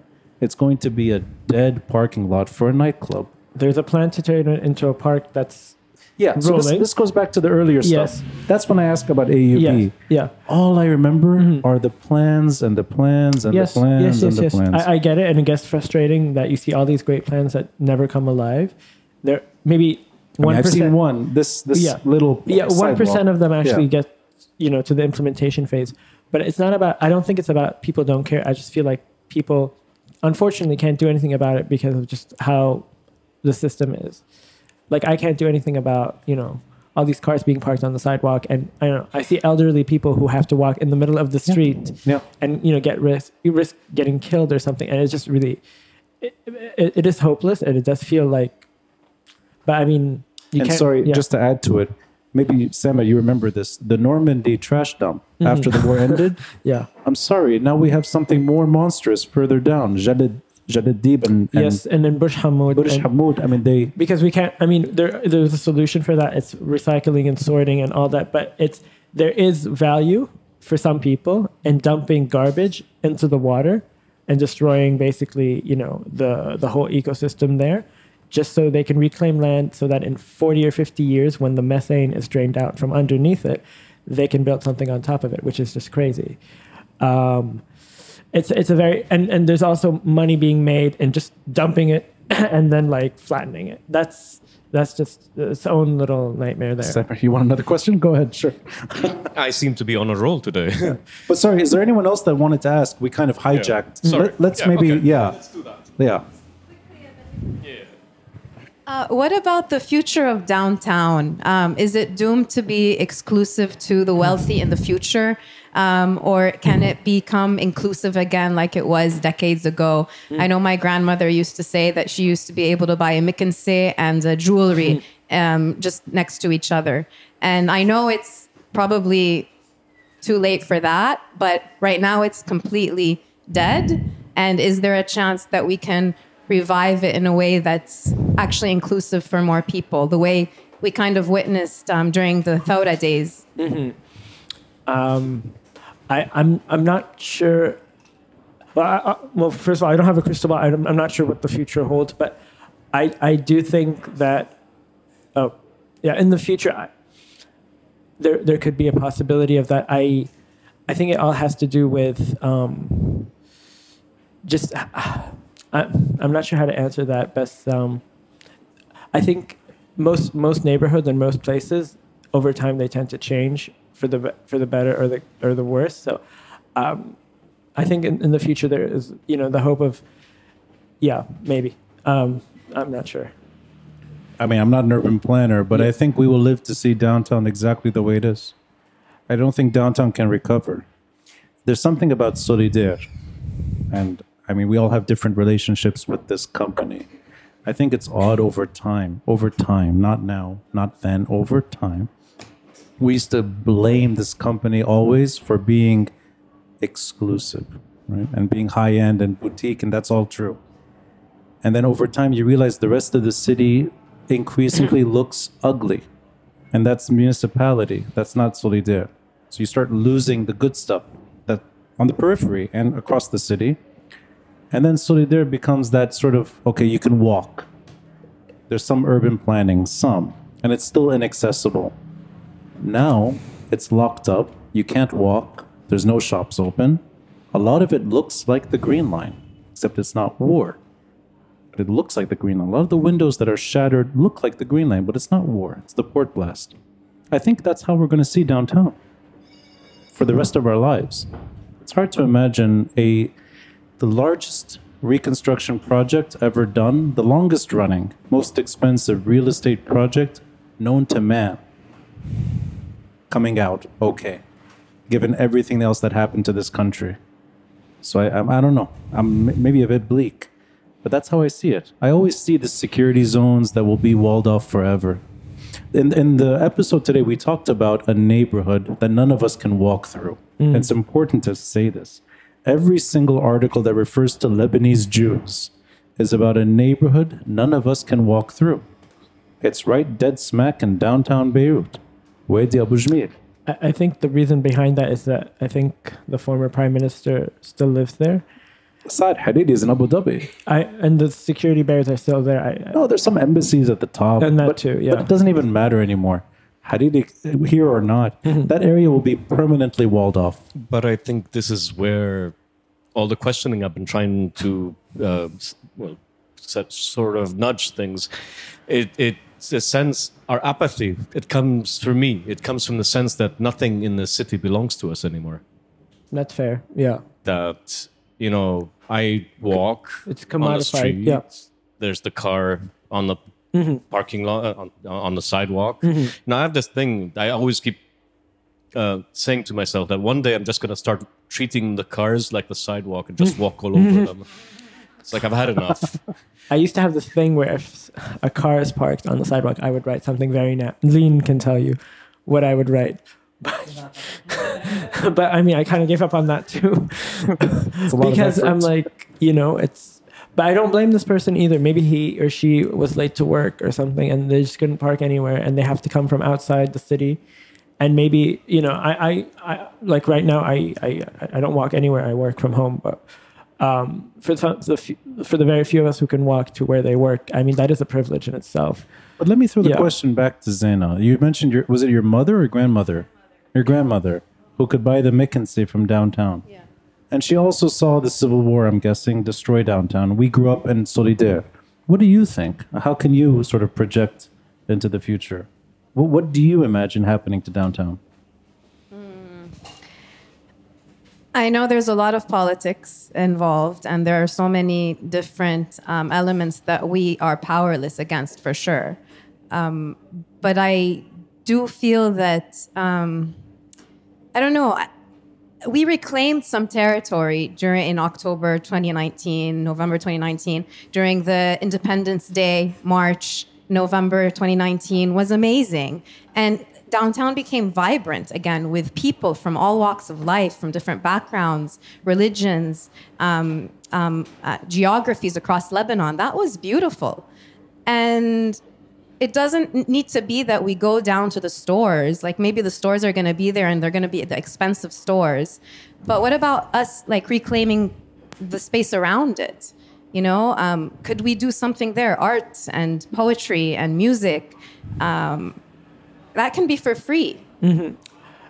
and this kind of speaks to a larger problem that we're seeing not just in Beirut or Lebanon, but all over the world, just the disappearance of search spaces, like libraries, like parks, like just places, you know, not work, not home, and not not a cafe where you not Aaliya's, which is a great place, um, but like places where you can just go. There's com- there's a sense of community, and you don't necessarily have to pay for anything. Uh, It's it's it's it's it's part of a larger problem. I I, I agree, and I I think we need to have that conversation too. But it's also come in like kind of like why are parks closed after three o'clock just when kids are coming out of school? I don't know why there's this huge fear of the public, or if someone from a less fortunate background comes to play with your kids, I don't know why that's a problem. I think in the U.S. Uh, public parks, I think it's, uh, and you can tell me more about this. Like people from all walks of life, you, you know, go to the park, and and yeah, you sure you have like a few weirdos here and there, but like for the most part, it's safe to go, you know, and to keep it open. I, you can tell me more. The closest experience I had in recent memory in talking about this is Zaina Saab, what she mentioned earlier. The seeing a building's last breath mm-hmm. completely by chance, the Grand Theater in downtown, mm-hmm.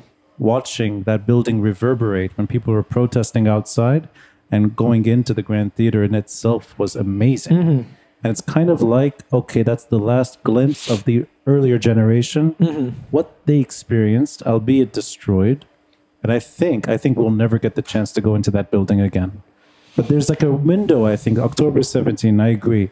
It opened it up very briefly mm-hmm. and then it shut down. And the thing about, I guess, the October 17 and the air, it's just that it is just people, you know, you didn't have to pay to be there, you know, and there were no cars in the way trying to kill you or whatever. I think that speaks to No, even more. AUB Yeah. was giving courses in Yeah. the egg. Mhm. Actually, I watched professors talking Mhm. in the egg. So there was a nice moment there. yeah, But I don't know. I think there's an acceptance too that these buildings are just going to stay like this. Anyway, uh, there's yes, there was another question in the back. I just wanted to add something about what you were saying about public spaces. So I was telling you that we made the my NGO made a garden in Mar Mitr, and at the beginning I was like, oh, I'm not going to let the municipality close this space, and I really had like that point of view, like, okay, it's the state closing these uh, areas for people, and we're going to try to keep it open as much as possible. And then when we first, you know, launched it, and the community came and they joined us for, you know, a nice breakfast in the new garden they were like oh you have to close this area. I'm like why? Like, it's for you guys it's public space for you to enjoy. You know you can come bring your kids. Are like no no foreigners will come and sit in this park or you know unfortunately like less fortunate people will come and like ruin it this space for you. So i think it's not just uh, i'm still trying to understand you know what happened there or what it is in our maybe culture or in our community or what we're used to maybe that is driving this narrative but i don't think it's just you know the municipality and the state that's closing off these spaces anymore Yeah, no, you're right. There is this fear of the other that kind of prevails. Not just people from, you know, I've seen cases where, like, you know, in Karantina, where, like, you know, this group of Lebanese people who also live in Karantina, if we keep this open, their their kids are to come and they're to mix. And I don't know if uh, this is part of a larger legacy of the Civil War and just, you know, like a lack of trust between people. Best I think a good way to come o- uh, to bridge that gap or to, you know, come uh, not come over. What's the word? Um, you know, just heal from that is through these you know spaces where you know people from different backgrounds meet. Um, and it's unfortunate that you know like that that you know you guys did such a great initiative there on the Fuad Butros Bridge that you know they that people were uh, asking you to close it so that it stays kind of manicured and just take a month at it. It's, yeah, it's very unfortunate. So. The gentleman. Um, I have, I don't know if this is a question as much as it is an introspection on how the conversation kind of went. a bit follow up to what she said and what you said about the egg, the train station, and um, all these other kind of forgotten relics of Lebanon. It kind of made me think of Petra in Jordan, believe it or not. So Petra is this amazing carved city in stone. Um, and it was abandoned not because it was a failure, it was abandoned because it lost its purpose. There was no, the trade routes changed.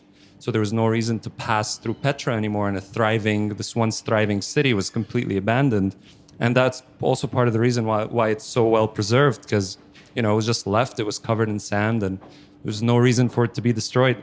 And I can't help but kind of get that feeling about Beirut and Lebanon is that it's this once great city that almost lost its purpose, and we have all these relics that have lost their purpose. And you kind of reflect back, well, you know, Lebanon was a hub for the Middle East. Uh, it was a place you could have fun, and you know, all these conservative countries could come. Well, now we're not necessary anymore on that front. We're not necessary on the banking front, which was a thing. Like it's like all this this story of repeatedly losing our purpose in so many ways and just being another Petra that's you know lost in the desert. Um, and I, I, wanted to know what you think about that. If, if you think it's a good metaphor for for what's going on. I think it's a fantastic metaphor. I think it's spot on. I'd highly recommend you get to know Nadim Shehadi. If you don't know him, he's a brilliant writer. Mm. He talks about Levantine he talks about Mediterranean cities, and he also refers to Jordan, but not Petra. The name of the city escapes me now. One of those trading routes that's no longer needed. You can fly. You don't need to go through Jordan. The kind of you you lose your purpose over time. He often writes about Beirut that way, a cosmopolitan city. Although I don't think he's ever referred to relics. That's quite interesting. That a city can lose its meaning, and it sort of just fades. But I like the way you entered you you um, you used the relics as the metaphor. I like that. These are relics that yeah they don't mean anything. They don't. They're not serving their initial purpose. Yeah. And just to add to what Ronnie's saying, the purpose of the city is you know so people can live in it and thrive and stuff.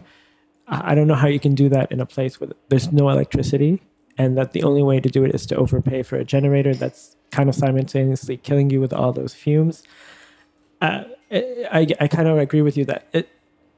I don't know. I don't know if Beirut ever had one single purpose or anything, but it's just constantly becoming less and less um, a place to live in, and just a place just that you're stuck in. In a, in a sense, that's a very cynical view, but yeah, I mean, especially in light of what's been happening over the past few years. Um, like, I don't know how anyone can like live or thrive in a place that you know just doesn't give back to and this is of course it's not the city's fault it's just the people who administered it you know that that's the biggest blunder right there so yeah. Sorry you manage a park in Mar Mitr is that oh the the bridge that goes to nowhere. Yeah, cut off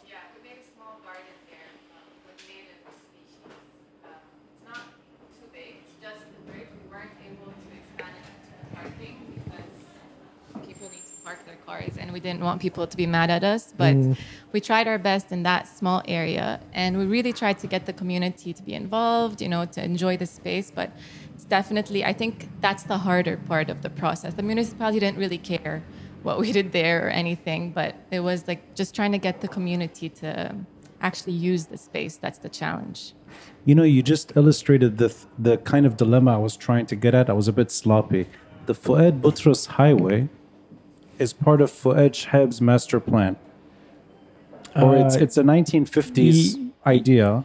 I think no that that I think it was under him that was spearheaded. I think yeah, so. Yeah, it's a yes. uh, late 50s or early 60s uh, connection point from mm. Sassine all the way to the port, mm-hmm. and thankfully it's never completed.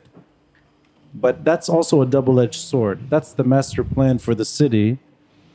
It's incomplete. So you have this bridge that goes to nowhere. And then you add to that, somebody's trying to put a park on that bridge or near that bridge, and it's not used as a park. It's and, and you're locked up. No, I, we kept it open. I made sure we didn't close it. Um, Like we we were really asked to close it by the community. Like when everyone, literally everyone who visited us on the bridge, when we were creating it, where they asked us to close it, but we insisted not to, and we just asked. Uh, uh, Natur, who works at the building next to the bridge, to just keep an eye on it, to be like the guard guardian of the garden. But um, it's it's a challenge, and I mean, recently a person started sleeping in this garden also because it's a public space. I mean it's his right technically so that has also become like a challenge for me with the community but uh, hopefully i mean i know a lot of people who have actually enjoyed it and sat in it to get like a breath of fresh air but it's definitely a challenge and definitely one that i didn't expect because when i think of a garden i go like oh wow like a nice space to sit in but uh, it's a challenge It, it kind of reminds me. I, I forget who. Someone was telling me that you know actually wider sidewalks are bad because it's less space for from taken from the road, but also you know some people are going to come and sit or stand on that sidewalk, and okay, I get maybe why this person would be bothered by that, but it's also come in a larger problem that just eighty percent of the people in Lebanon are under the poverty line. That's a huge problem in itself that needs to be fixed. So it's it's sort of looking at the problem from like a, the wrong direction, kind of like what you were saying that there's a man sleeping there. The problem isn't that he's sleeping there. The problem is that he just has, doesn't have anywhere to go. And I'm guessing this is an elderly person, right? Uh, yeah, but like I mean, still, uh, uh, yeah. Uh, uh, late night partying. no, I don't know, but It's not like you, is it? no, no, but I mean, just the problem that this person can't find a shelter, anything. That's that's the problem in itself. Not that he's sleeping, but I was gonna say something. And, and Sassine Square, they did put a few benches there, Yeah. and some homeless people, mostly at night, sit there and, and sleep. And I do notice that they are elderly, and that kind of speaks to a larger problem that you know, just we just disregarded the elderly and just told them to go fend for themselves when they've worked so hard for like sixty or seventy years just to just sleep on a bench. You know, there's two yeah. things I'm glad that Mm. exist. Sorry to steal the mic a bit. Uh, I live next to what was once Laziza. Mm. So I live next to a giant hole in the ground. Yeah. but I can now see beyond that hole and I see what is called Laziza Park, even though it's not really where Laziza once stood. It's just further up the street. That's uh, that kind of initiative. You put rocks together, you put some gravel, you plant a few things. Yeah, you can do that. Small scale, it does work to a degree, but that's really the only example.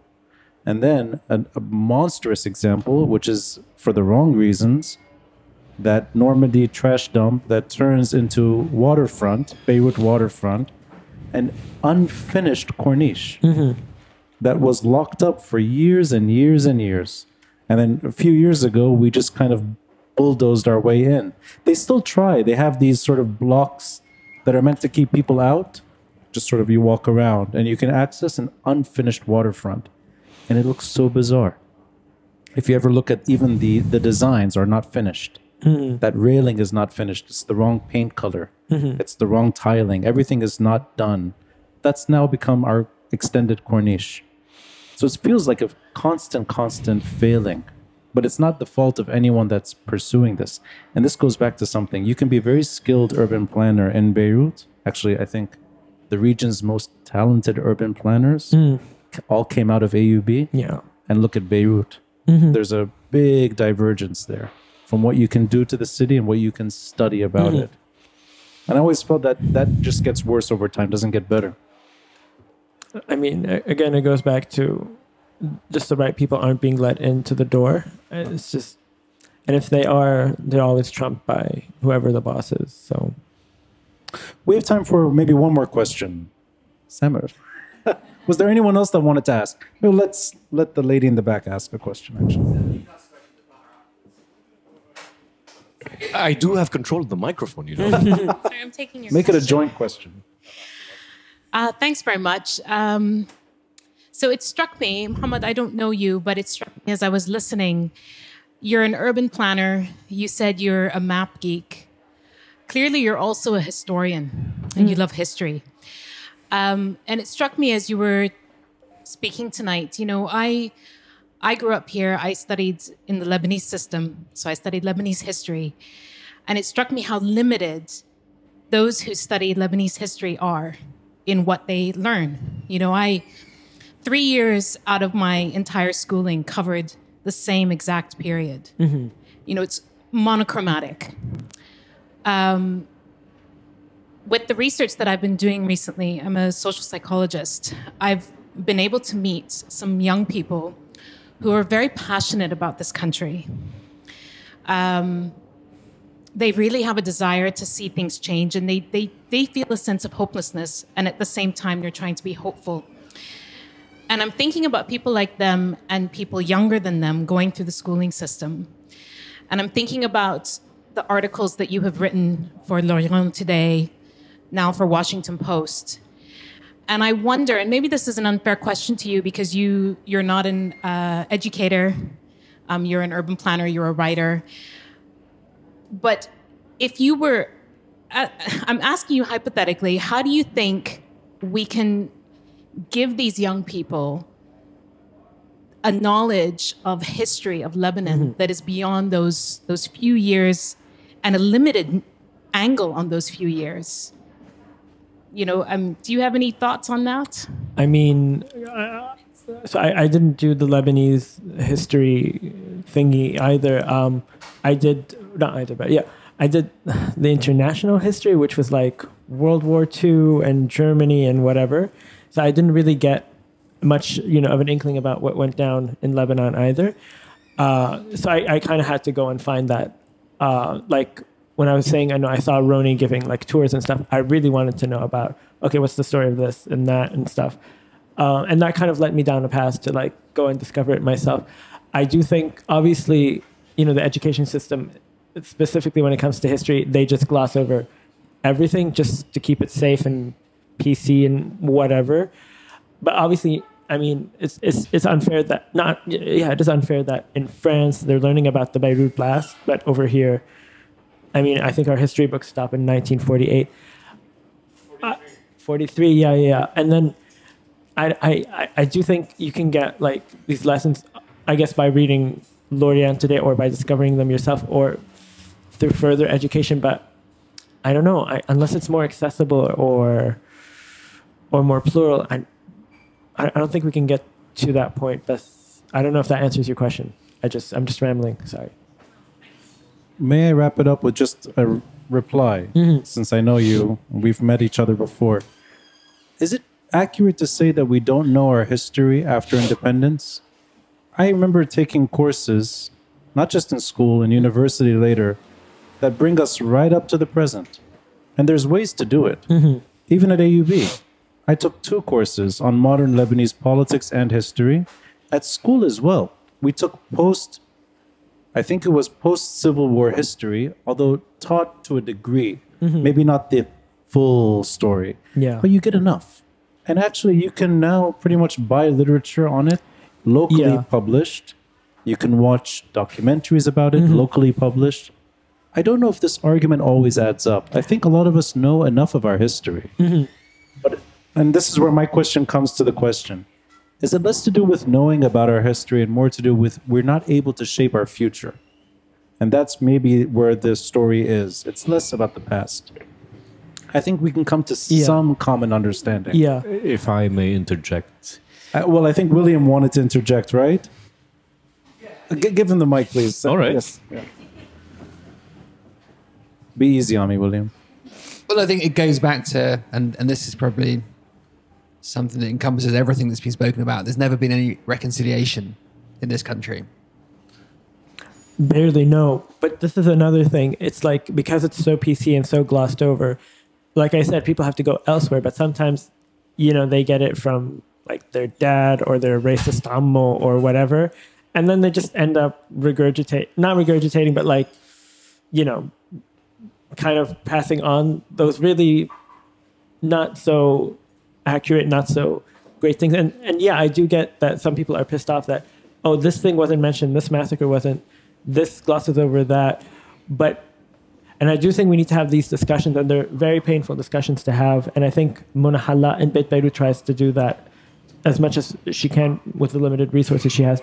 But yeah, when we don't and we have to like venture out and get them, sometimes we get really good stuff and we learn a lot more. But sometimes I think we ended up, you know, just getting one side of the story and not the other. And it doesn't always work out. So yeah, we need to have something much larger than that. But yeah, Let's give Sam a permission for a few seconds, and then we can wrap it up. So it's like um, when um, the lady from the public source was here. Uh, Lara. La- Lara Lara, Bitar, yeah, yeah. Lara Bitar. She was, uh, she, she, you know, the whole hoopla about her was because she wrote an article about it, right? And um, the information's there, just like our history. The information's there. It's just not commonly participated in. And I feel that is part of our biggest problem here that we don't know. It's not that our history is not there. It's just we are we are not taught to or uh, geared towards trying to understand that history or accepting it and reconciling with it or even accepting uh, the public spaces that bring us together or like uh, one of your guests talked about public um, transport how that reduces you to just about being any common person and getting to know anyone you know getting to know each other i think we're missing that here. Uh, we're missing that we're all, always on in party mode we're always uh, the next thing mode we're always in the uh, we, we we want the change. We we talk about being against corruption, yet we forget how corrupt and lack of um, how rigid we are ourselves, even in our partying mode. And I think the opposite is true. The, the, guest that mentioned it was Albert Kostanian. Yeah, he talked about his dream for more public institutions, including public transport. He carefully avoided the topic of they still all get paid. They're all getting paid. There's trained staff that get paid a monthly salary. And I think both can be true. And also that I grew up in Talat al Khayyat, next to Te'ed, on the up on the incline. Mm-hmm. You saw what happened, right? That park, that huge park, disappears overnight. No one cares. It's gone. It's completely gone. That's public space. But that's destroyed now in the mm-hmm. last few years. It's a giant parking lot today. I, I just don't see I see shaping our future really as something that's essential and we don't have that. I think if we had that, less of the degradation and more of the aspirations of urban planners would have come true. I really believe that. You want you wanted to say something? L- last words, last words, and then we wrap up. But certainly, certainly knowing about our history. You know, you talk about a lack of um, kind of a loss of that that nostalgia or that pride. Knowing about our history of this place helps create that pride, which helps shapes the future. And I think I think you talked about knowing the past to talk about the future. So I think that there is something there. I think it is. I think they are connected. Um, but yeah, just a comment. Sorry. I hope they are. I hope they are. And I'll wrap it up by saying something to you, Mohamad. Uh, what makes me really happy, maybe in a way also nostalgic for a few years ago, is that in 2008 or 2009, you're 12 or 13, mm. you're looking at me wanting to learn from me. I never imagined 15 years later I'd be learning everything from you. thank you. And I think the roles have finally shifted the right way. I hope the journey serves you better than it did for me. I have the same love deep down. I survived one semester of urban planning, not 4 So mm-hmm. you did well. I moved on to history, but it's the same terrain as you said. It's the same story. On that note, thank you for spending Thank two and a half hours with me. Thanks my to the audience as well. Thank you. the, the questions really shaped the episode at the end. So I really appreciate all the questions. I highly recommend two things. Watch Mohamad on MTV podcast. Mm. We talked about Al Khudr Mosque. We talked about Fuad Chehab, a love affair with Fuad Chehab to different in different ways. Yeah, yeah. Urban transport. And if you can't check out our earlier episode because we went really deep in storytelling. Mm. Not just Karantina, not just trains and trams, but really urban planning. I enjoyed that episode immensely. Thank and he brought a gift Oh, yeah. on the episode, a giant map. Yeah. of the 1950s. Yeah, 55, I think. 55, a Yeah. Beirut that's unrecognizable in terms of transport. Yeah. So I, I have that map still. It's the mm-hmm. background of my podcast. It used to be on the table. It used to be on the table. Now Yeah. it's on the wall where Yeah. it should be. So, guys, next week is Ramzi Abou Ismail. He's the political psychologist on Instagram. It's going to be about identity, also about history. I promise you there'll be some friction in the episode. That's a guarantee. And follow Mohamad on Instagram. No, don't follow, Follow him me on on Instagram. Twitter, I guess. Follow don't him know. on Twitter. Is that fine? Okay. no, because Insta is very private, so Oh, it's private. Yeah. Oh, sorry. Your Twitter's private too? no. Follow him on Yeah, Twitter. yeah, yeah, yeah. And check out his recent, his upcoming articles in the Washington Post. Thank you. I'm sure they'll be fantastic. Thanks. Thank you. Thanks. Thank you.